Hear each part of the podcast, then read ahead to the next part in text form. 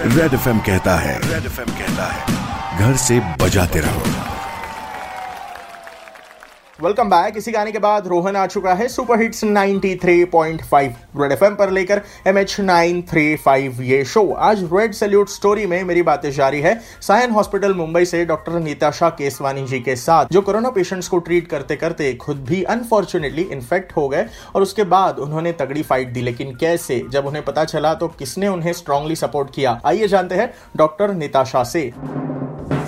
Red salute जैसे मुझे ये न्यूज़ पता चली it was like a little bit of shock because हमने हर एक प्रिकॉशंस लिए थे हमको पीपीज दिए जाते थे हम लोग को हमारे ड्यूटीज़ के टाइम सब मास्क वगैरह सब कुछ दिए गए थे। बिल्कुल। So it came as a shock to me जब उनका फिर मुझे immediately I got isolated into my room and I stayed away from rest of my family my parents and my sister they were a rock steady support to me तो जो जो doctors आते थे वो वो हमेशा एक ही you know with all the positivity they just came हमेशा आके बोलते थे अरे जल्दी ठीक हो जाओगी।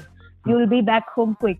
Yeah. so when it's when it's all about you know when you are you risked the life and you know you were scared they hmm. were always there for support. Even your sisters aate the medicines वगैरह देने आते थे, they always cheered they always cheered me up, whether me or other, all other patients.